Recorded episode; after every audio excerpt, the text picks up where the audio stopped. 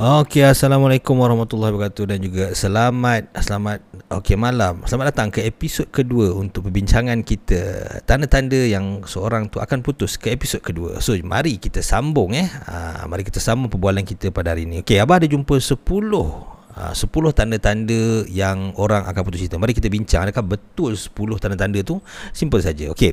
Okey, pertama, uh, yang abah jumpa adalah um, yang pengalaman abah sendiri kan, apabila uh, apabila dua orang, apabila dua orang dia ada masalah, okay, tapi dua-dua penang dan juga tidak membincangkan lah, uh, uh, uh, um, macam tidak berbincang ataupun tidak meluahat tuhat kan. Okey, rasa korang adakah the point tu Uh, relevant uh, sebagai tanda-tanda yang pertama kita pada hari ini. uh, Okey, boleh jawab. Sila siapa-siapa. Apa point? Uh, sorry bah, apa point eh? Okey, point pertama je. Ya Allah, kau dia pekak ke gila. Okey, bukan, bukan. Okay. Nak, nak recap. Okey, nak recap. Okey, okey, point pertamanya. Okey, adakah uh, okey dua-dua ni tidak berbincang? Ha, maksud tidak bincang lah, ada masalah. Ada masalah betul, tapi tak bincang. Okey, faham. Okey, okay, sebab apa? Uh, so itu bagi, okey, Bella jawab dulu eh. Okay, ah, silakan. Aku itu itu sebenarnya punca utama sebab uh, relationship ni berkait dengan communication. Okay. Tak kisahlah relationship berkaitan dengan apa-apa pun. Okey, kalau kita be specific berkaitan dengan perasaan kan. Perasaan, okey, kalau kita tak communicate, macam mana kita nak bagi tahu seseorang? Macam mana orang tu nak tahu, betul tak? Betul, betul, betul. So benda tu sebenarnya paling besar, and and ada quotes yang mengatakan yang communication is the key kan. Okay, betul, uh, so, betul.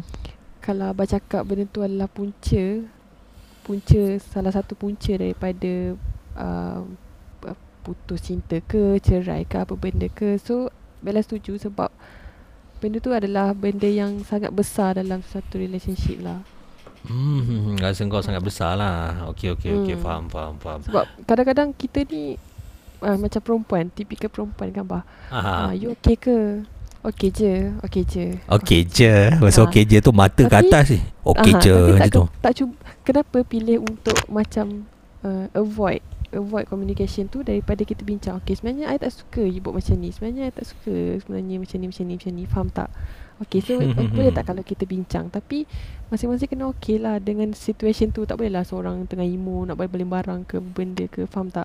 So benda ni, benda communication ni dua peranan. Eh, apa? Dia dua-dua belah pihak. Ada dua belah pihak lah main peranan. Okey, okey. Okey, so abang nak tanya awang. Okey, okey. Apabila kita kaitkan apabila dengan dua-dua yang memendam ni kan, sepatutnya siapa yang kena ajak bincang dulu? Lelaki ke atau perempuan awang? Fuish. Ha. Dia tu soalan eh. Okey. Kita tu soalan. So okey. So macam betul macam Bella kata tadi, uh, communication is the key. Tapi sampai sekarang saya tak jumpa lagi lah mana pintu dia. Tapi tak apa. Yalah, so, key, key bukan pintu, tak... key kunci, kunci bukan pintu. Ah, yelah, kunci dah jumpa, communication. Pintu oh, di mana? Pintu di mana? Ha, nampak sangat single. Okey, teruskan. Okey, okay, jadi um, siapa yang patut ajak berbincang adalah um, dia bagi saya tak kisah uh, lelaki ataupun perempuan. Tapi macam yang Bella kata tadi, uh, betul, ia perlu dalam keadaan yang masing-masing rasional, macam dah cool down sikit dan bukan waktu tengah bergaduh. Mungkin tengah bergaduh macam okay, um, just bagi aku masa untuk aku keluar, untuk aku gerak kejap. And then um, orang yang gerak tu sendiri perlu bagi satu bentuk reassurance yang sebenarnya dia akan datang balik. Dan dia bukan akan t- bukan tinggalkan kau macam tu je, sebab dia akan datang balik untuk make sure yang benda ni akan selesai macam tu. Uh, so okay, benda ni relate lah dengan yang broken yang paling teruk tu. Sebab uh, antara benda-benda yang jadi isu adalah saya tak bagi masa. Uh, Kau jadi, tak bagi masa. Bila ada masalah, ha, saya nak gaduh-gaduh terus, nak terus bincang, terus discuss. Padahal tengah gaduh tu memang hmm. akan sentiasa masing-masing dalam ego masing-masing lah. Jangan hmm. takkan selesai pun. So yes, regarding on Bella punya explanation, benda tu memang tak sepatutnya dipendam, tapi perlukan masa untuk kembali semula berbincang lah. Ah, okey, tapi okey, uh, uh, kalau macam okey, kalau macam ni biasanya macam uh, okey biasa apa kalau macam nak ada gap-gap masa ni, biasanya lah pengalaman abang ni macam perempuan yang akan minta gap masa. Um, okey, tetapi kalau okey bagi Bella lah kan, kalau lelaki minta gap masa macam tu, apa yang kau fikir? Sebab masa zaman abang tu bila aku minta gap masa ni, dia orang fikir macam uh, betul-betul nak clash je tu. Orang kata kat gitu, betul-betul nak clash tu, padahal kita minta gap masa. Kan? Sebagai lelaki kita minta gaya masa. Okey, so sebagai Bella sebagai perempuan, adakah Bella boleh terima apabila kita cakap uh, bila lelaki cakap okey minta gaya masa dululah, kita nak tenangkan, kita nak slowkan, cool down kejap, nak bincang tengah-tengah pening kepala ni. Apa pendapat Bella? Okey, uh, betul lah. Memang betul, Bella admit perempuan ni complicated tau. Dia macam kalau tiba-tiba uh, jujur kita bincang terus, tak nak pula. Tapi bila macam nak masa macam eh, you nak pergi mana kenapa? Macam tu kan, macam fikir macam, ah, macam fikir, ha, tu, nak break lah tu kan. Ha. Okay. Tapi bagi Bella macam ni um, ambil masa tu boleh tak, lantak lah maksudnya. Okay, biar je dia nak fikir apa, tapi jangan terlalu lama. Kadang-kadang kan kita tak perlu pun masa sampai sehari dua untuk kita macam nak ambil masa. Kadang lima minit pun cukup dah untuk kita just tarik nafas, untuk kita macam ambil udara yang segar, untuk kita berfikir. Faham tak?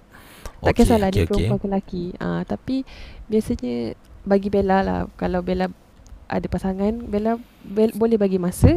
Cuma boleh tak macam jangan terlalu lama, sebab benda tu boleh buat overthinking, boleh buat macam kita fikir bukan-bukan. ha, Betul macam, betul uh, both side pun akan jadi tak elok. Benda tu jadi lelaki tak elok. Faham tak? Huh, so, betul lah, lah betul lah. Bella macam cakap bagi hmm. pihak abah eh. Tapi cuma okey, nak tanya balik pada awang. Okey awang kan, okey kalau okey apa kalau kita kaitkan dengan okey bagilah masa. Okey sebenarnya Uh, apa yang apa yang awam faham berkenaan dengan bagi masa? Maksudnya lima minit ke, sepuluh minit ke, sejam ke, uh, macam mana? Okey, kalau macam bagi awang, um, bagi masa ni sebenarnya bukannya untuk um, semata-mata untuk cool down, tak. Dia adalah bagi masa Uh, first of all sebab kita tengah marah, tengah gaduh, so that kita kena relax kejap kan, hmm. control balik kita punya emotion, make sure dia pada tahap yang optimum dan stabil. hmm. But in the same time adalah untuk kita faham balik isu dia. Ah, sebab mm-hmm. setakat cool down tapi tak faham isu, jumpa balik gaduh balik, tak ah, ada solution lah. Okay. Ah, so kita faham balik isu dia. ah, So oh. kita faham apa yang dia sebenarnya nak, dan kita faham apa yang kita nak. Dan bila jumpa balik bincang untuk tolerate, untuk tolak ansur balik lah, sama ada boleh terima atau tak. Dan daripada itulah datangnya solution. Okay, so abang nak tanya Bella, kalau nak ikut memang tak ada sukatan masa lah sebenarnya eh? Ha, Bella? Dia tak ada. Okay macam okay Bella cerita sikit eh, macam uh, pengalaman, bukan pengalaman Bella lah, maksudnya daripada orang sekeliling. Ada ada orang yang okay nak block, bukan block ah, macam kononnya uh, aku nak block lah, nak tengok effort dia cari. Kononnya faham tak cara dia ambil masa tu, uh, off phone ke, faham tak? Tapi efek dia yang Bella nampak uh, teruk. Macam okey, kenapa dia tak cari aku? Pada pada lelaki tu mungkin macam oh mungkin dia nak masa, faham tak? Uh, kalau aku cari push sangat kan nanti dia nak masa. Tapi pada perempuan tu, kenapa dia tak cari aku? Kenapa?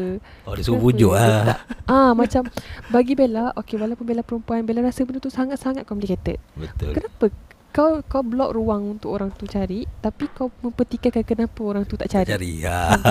Ah, so benda tu macam ah macam pada Bella mudah, okey kau nak masa ambil masa. Tapi bagi Bella lima sepuluh minit, okey paling lama pun setengah jam ke kan, nak chill-chill pergi makan ke benda-benda.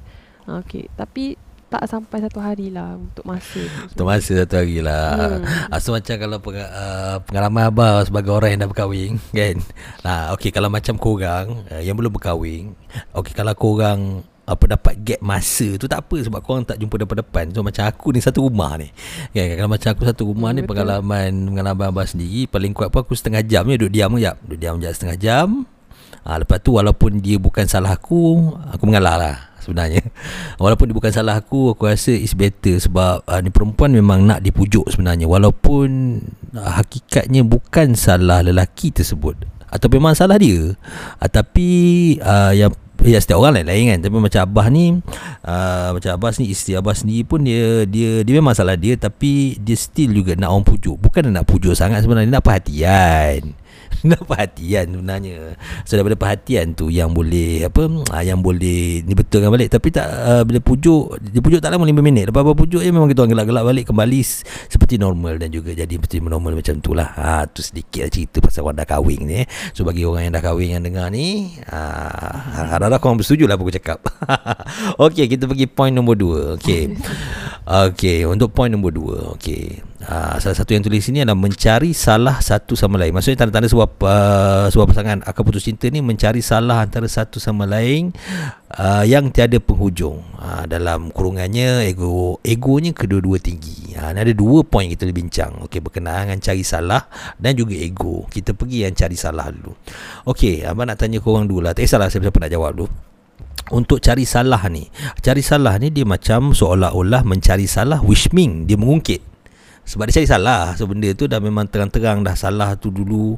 Ada, ada salah dah maafkan. Tiba-tiba dia mengungkit kan. Tiba-tiba dia mengungkit balik. Dia buka balik cerita zaman Tok Kadi. Eh Tok Kadi pula, Tok Radu apa semua tu. And then uh, uh, dia mencari salah. Okay. Uh, so macam mana nak, uh, abang nak tanya korang lah. Okay. Kalau untuk cari salah ni, uh, adakah benda ni normal dalam perhubungan? Okay ke macam mana? Ladies first. Ladies first. Ah, okay. Silakan. Cari salah dalam hubungan uh, tak normal, melainkan kita dah start tahu hati, dah start ah. dah, dah tak ada rasa ah, macam ah. tu kan. Sebab biasanya kita okay, okay, before Bella cakap pasal cari salah ni, biasanya kita akan buat salah tau. Maksudnya uh, kita dah tahu hati. And then kita buat something macam kita keluar dengan perempuan ke, kita lepak dengan perempuan ke. Ni sebagai lelaki lah. Okay, okay. Sebagai lelaki lah kan. Okay. Sebagai perempuan lah. Sebagai perempuan kan. Okay. Kita keluar dengan lelaki ke, kita ni ke. So dia akan lead kepada cari salah. Sebab nak backup salah yang kita buat ni, nak cakap contoh lah, Bella bagi contoh tadi kan, keluar dengan lelaki. So Uh, Bella akan cakap, ah, tu habis tu hari tu you keluar dengan perempuan tu tak apa pula macam ni, macam ni ah, habis tu hari tu yang perempuan whatsapp you.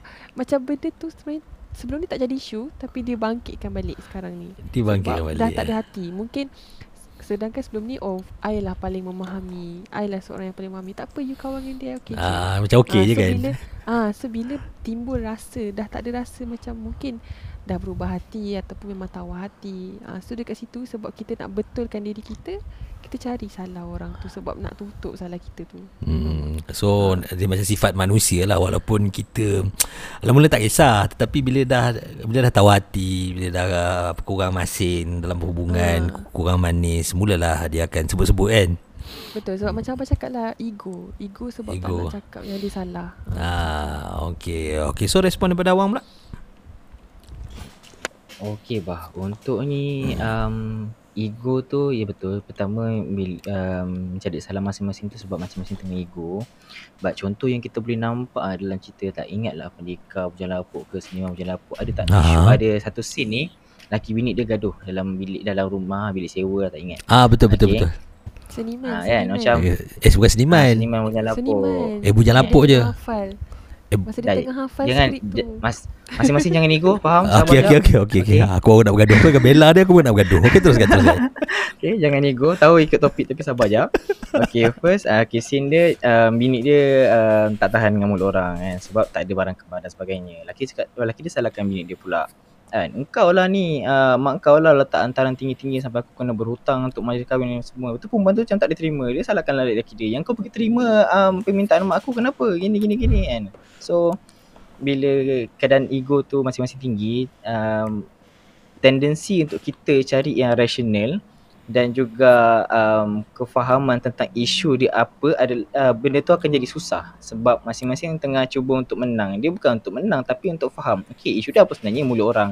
First of all, mulut orang tu efek tak duit kita, efek tak beras kita. Kalau tak efek, go on. Dia nak cakap hmm, kita tak cukup emas, kita tak cukup apa ah, tu betul. Itu hidup dia, bukan dia yang tanggung kita. So ah, jadi dalam perbincangan tu yang penting ah, bukan perbincangan lah, maksudnya kalau ada saling menyalahkan tu, bila dah sedar je kena stop, faham balik isu dia apa, then kita get back to the uh, issue dan make sure kita on track lah supaya tak terbabas lah. Supaya hmm. macam bila cakap tak mengungkit ke apa semua, sebab biasanya yang nak cover salah balik tu perempuan je, tapi tapi ada je lah lelaki macam tu. Ah, betul lah tu, betul lah tu. Kau kena sokong lelaki. Oh tiba-tiba je. Okey okey. Okey untuk eh, tak apa tak apa tak apa jangan risau. Dekat dalam ni kita abah cuba try adil dan square lah sebab korang ni kategori lain. Korang kategori bercinta, abah kategori dah kahwin. So lain sikit dia punya kategori dia. Okey, so abah nak tanya juga Bella. Okey Bella, ni perempuan ni ego tinggi tak? Ke lelaki ego tinggi? Tinggi eh, tak ada. Ha, macam mana? Tinggi. Dia kalau dia macam dia tak boleh nak be spesifik bah, sebab pada Bella dia ikut kepada uh, apa orang cakap relationship tu sendiri. Relationship tu sendirilah kan. Okey, kalau macam biasa kalau perempuan ego dengar tinggi tak? Ni ah, dia dengar-dengar. Okey, biasa kalau perempuan uh, ego tinggi ni dia buat apa je sebenarnya? Dia dia menyenyapkan hmm. diri ke? Dia apa dia bila dia buat apa sebenarnya? Biasanya dia tak nak kalah. Tapi perempuan benar ke salah? Ha, macam tu lah. So So itu, itu tak tahu ego, ego ke memang betul tak? So Bella pun confused nak jawab soalan tu. Sebab kita orang kan selalu betul. So bukan kita betul lah. Ha. Okay, okay, okay, okay, okay. So, macam mana bah? Okay lah tu kan. Aduh bah, Seniman lah bah, Seniman. Bukan kau betul lah. Dia bergaduh tadi. Bergaduh tadi. Tanya Seniman ke pendekar ke bergaduh.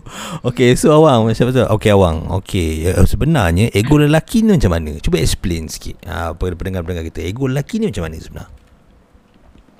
Saya cuba ringkaskan. Okay, um, ego lelaki ni dia lebih kepada nak mengetuai. Dia nak memimpin. Tapi dalam masa yang sama dia ada um, ada masalah untuk mungkin tak semua lelaki ada skill komunikasi yang baik. Jadi untuk memberi pefaham, kefahaman yang baik dan juga untuk mengendalikan perbincangan ataupun pergaduhan tu dengan baik tu tak semua orang pandai, tak semua orang reti, bergantung pada dia punya tahap pembacaan dan juga pengalaman dia lah. Jadi ringkas kata ego lelaki ni cuba untuk mengetuai dan menyelesaikan. Sebab biasanya macam yelah uh, siapa-siapa lelaki ke perempuan bincang apa cerita masalah, lelaki biasanya akan terus bagi solution. Kalau betul, perempuan cerita masalah dia nak dengar aje. Ha, dia gitu nak dengar aje. Ha.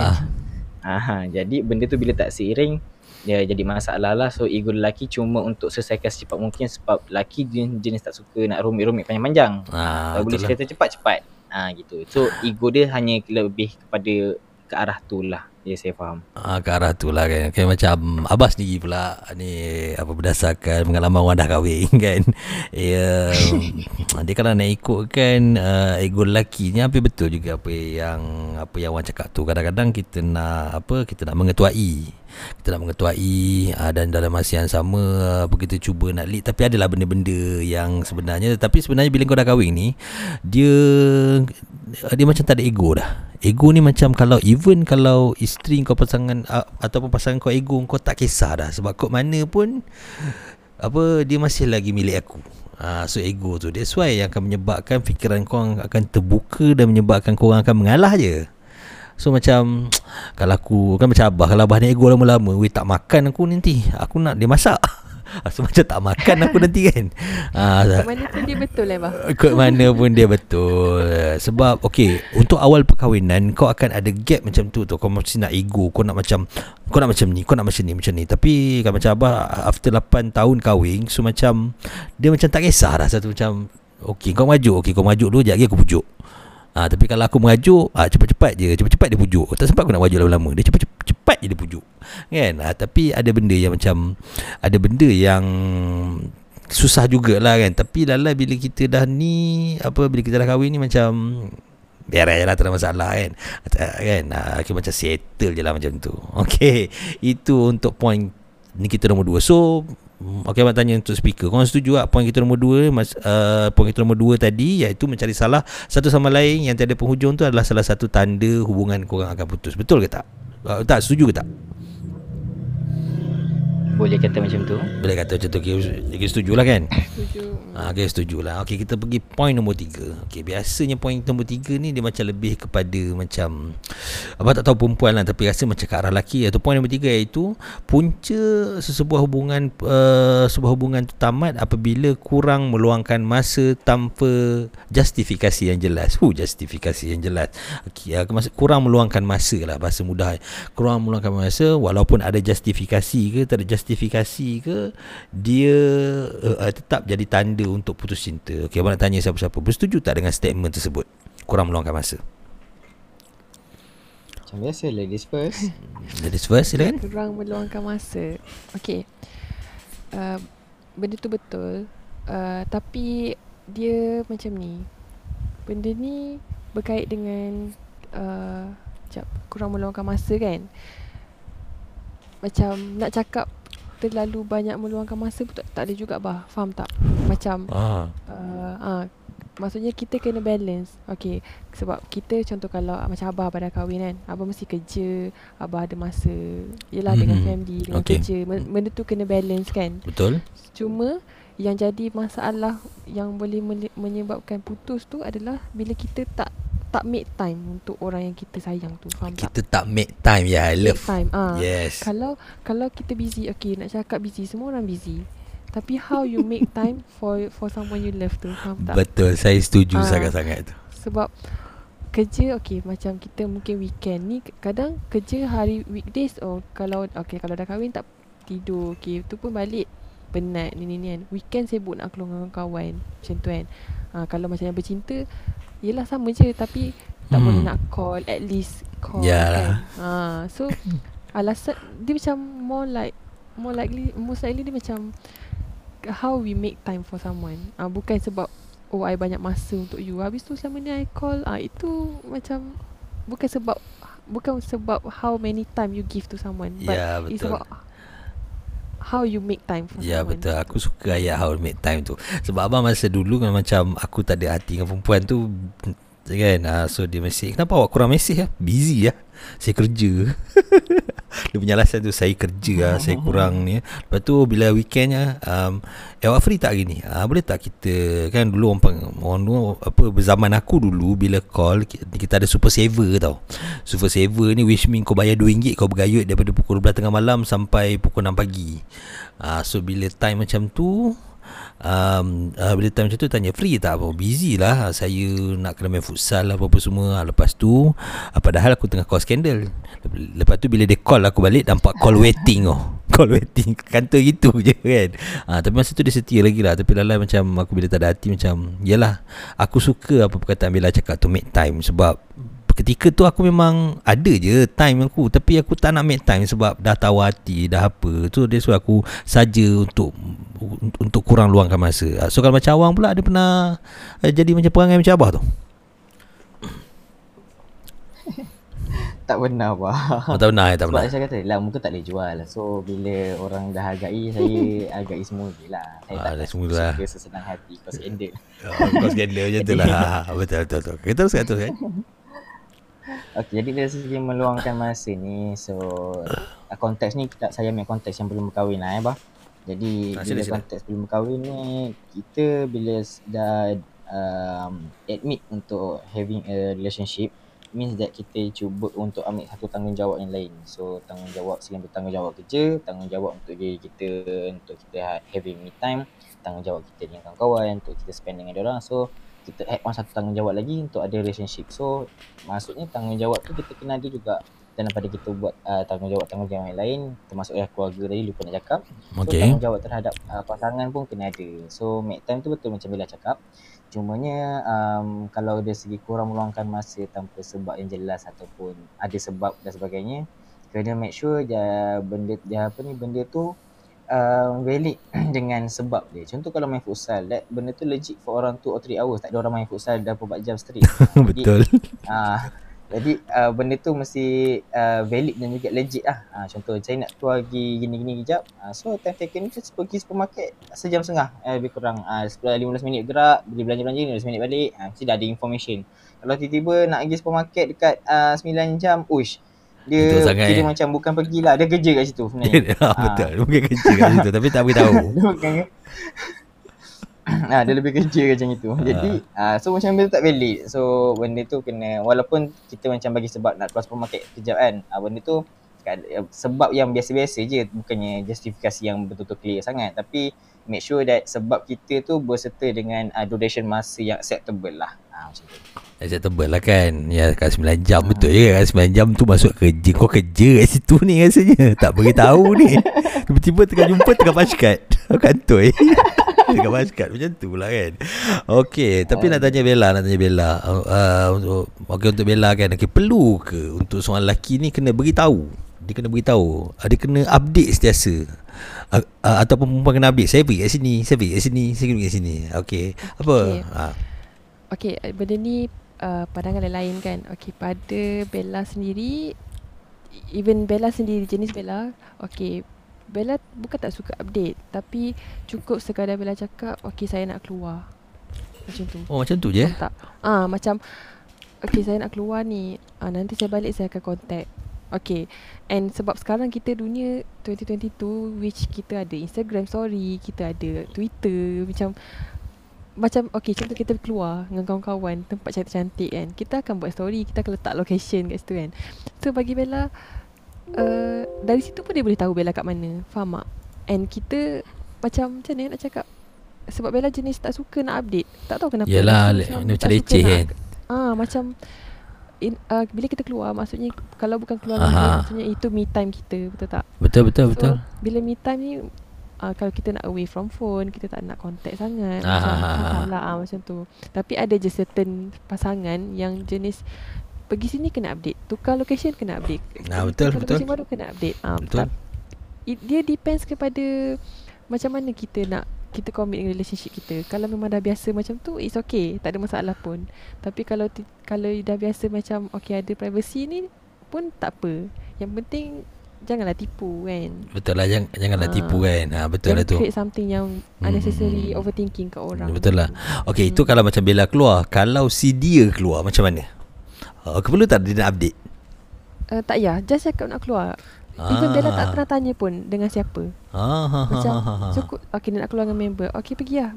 Maksudnya Bella tahu kalau dia contact Bella tu maksudnya dia dah balik atau memang dia nak contact Bella. Faham? ah, Faham, faham, ah, macam faham, tu. faham. Tak ada macam you kat mana ni, tak update I pun lah. Tak ada. ah, ha, ha, Macam yeah. tu. Tapi kalau macam Abah dengan, kan Abah dengan wife Abah pula, dia macam Dia macam macam mana eh? Macam Abah ni suka kaki update tau. Ah, abang kat sini uh. Even masa kita apa kita jumpa dulu kat District dua puluh satu kan. Okey, abah uh-huh. call ni, abah call apa Puan Syida apa semua, dia siap tak angkat. dia siap dia siap tak angkat. Betul betul. Benda tu courtesy bah, dia macam ha. Dia macam bagus ah inisiatif abah untuk update.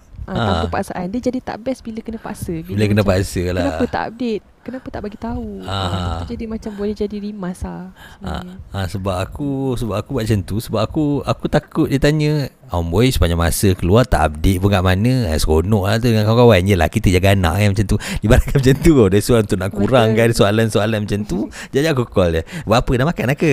Apa tanya? Dia sediakan payung sebelum hujan. eh, Sediakan payung sebelum hujan. Itu benda yang korang dah tahu. Okay, so jadi so jadinya untuk untuk poin ketiga ni, semua bersetujulah bahawa apabila sesu- sebuah pasangan tu dikurang meluangkan masa, uh, uh, uh, kurang uh, bukan kurang meluangkan, kurang make time. Ha, make time bagus. Uh, uh, bila kurang make time antara each other, maksudnya itu adalah tanda-tanda nak putus. Adakah semua bersetuju?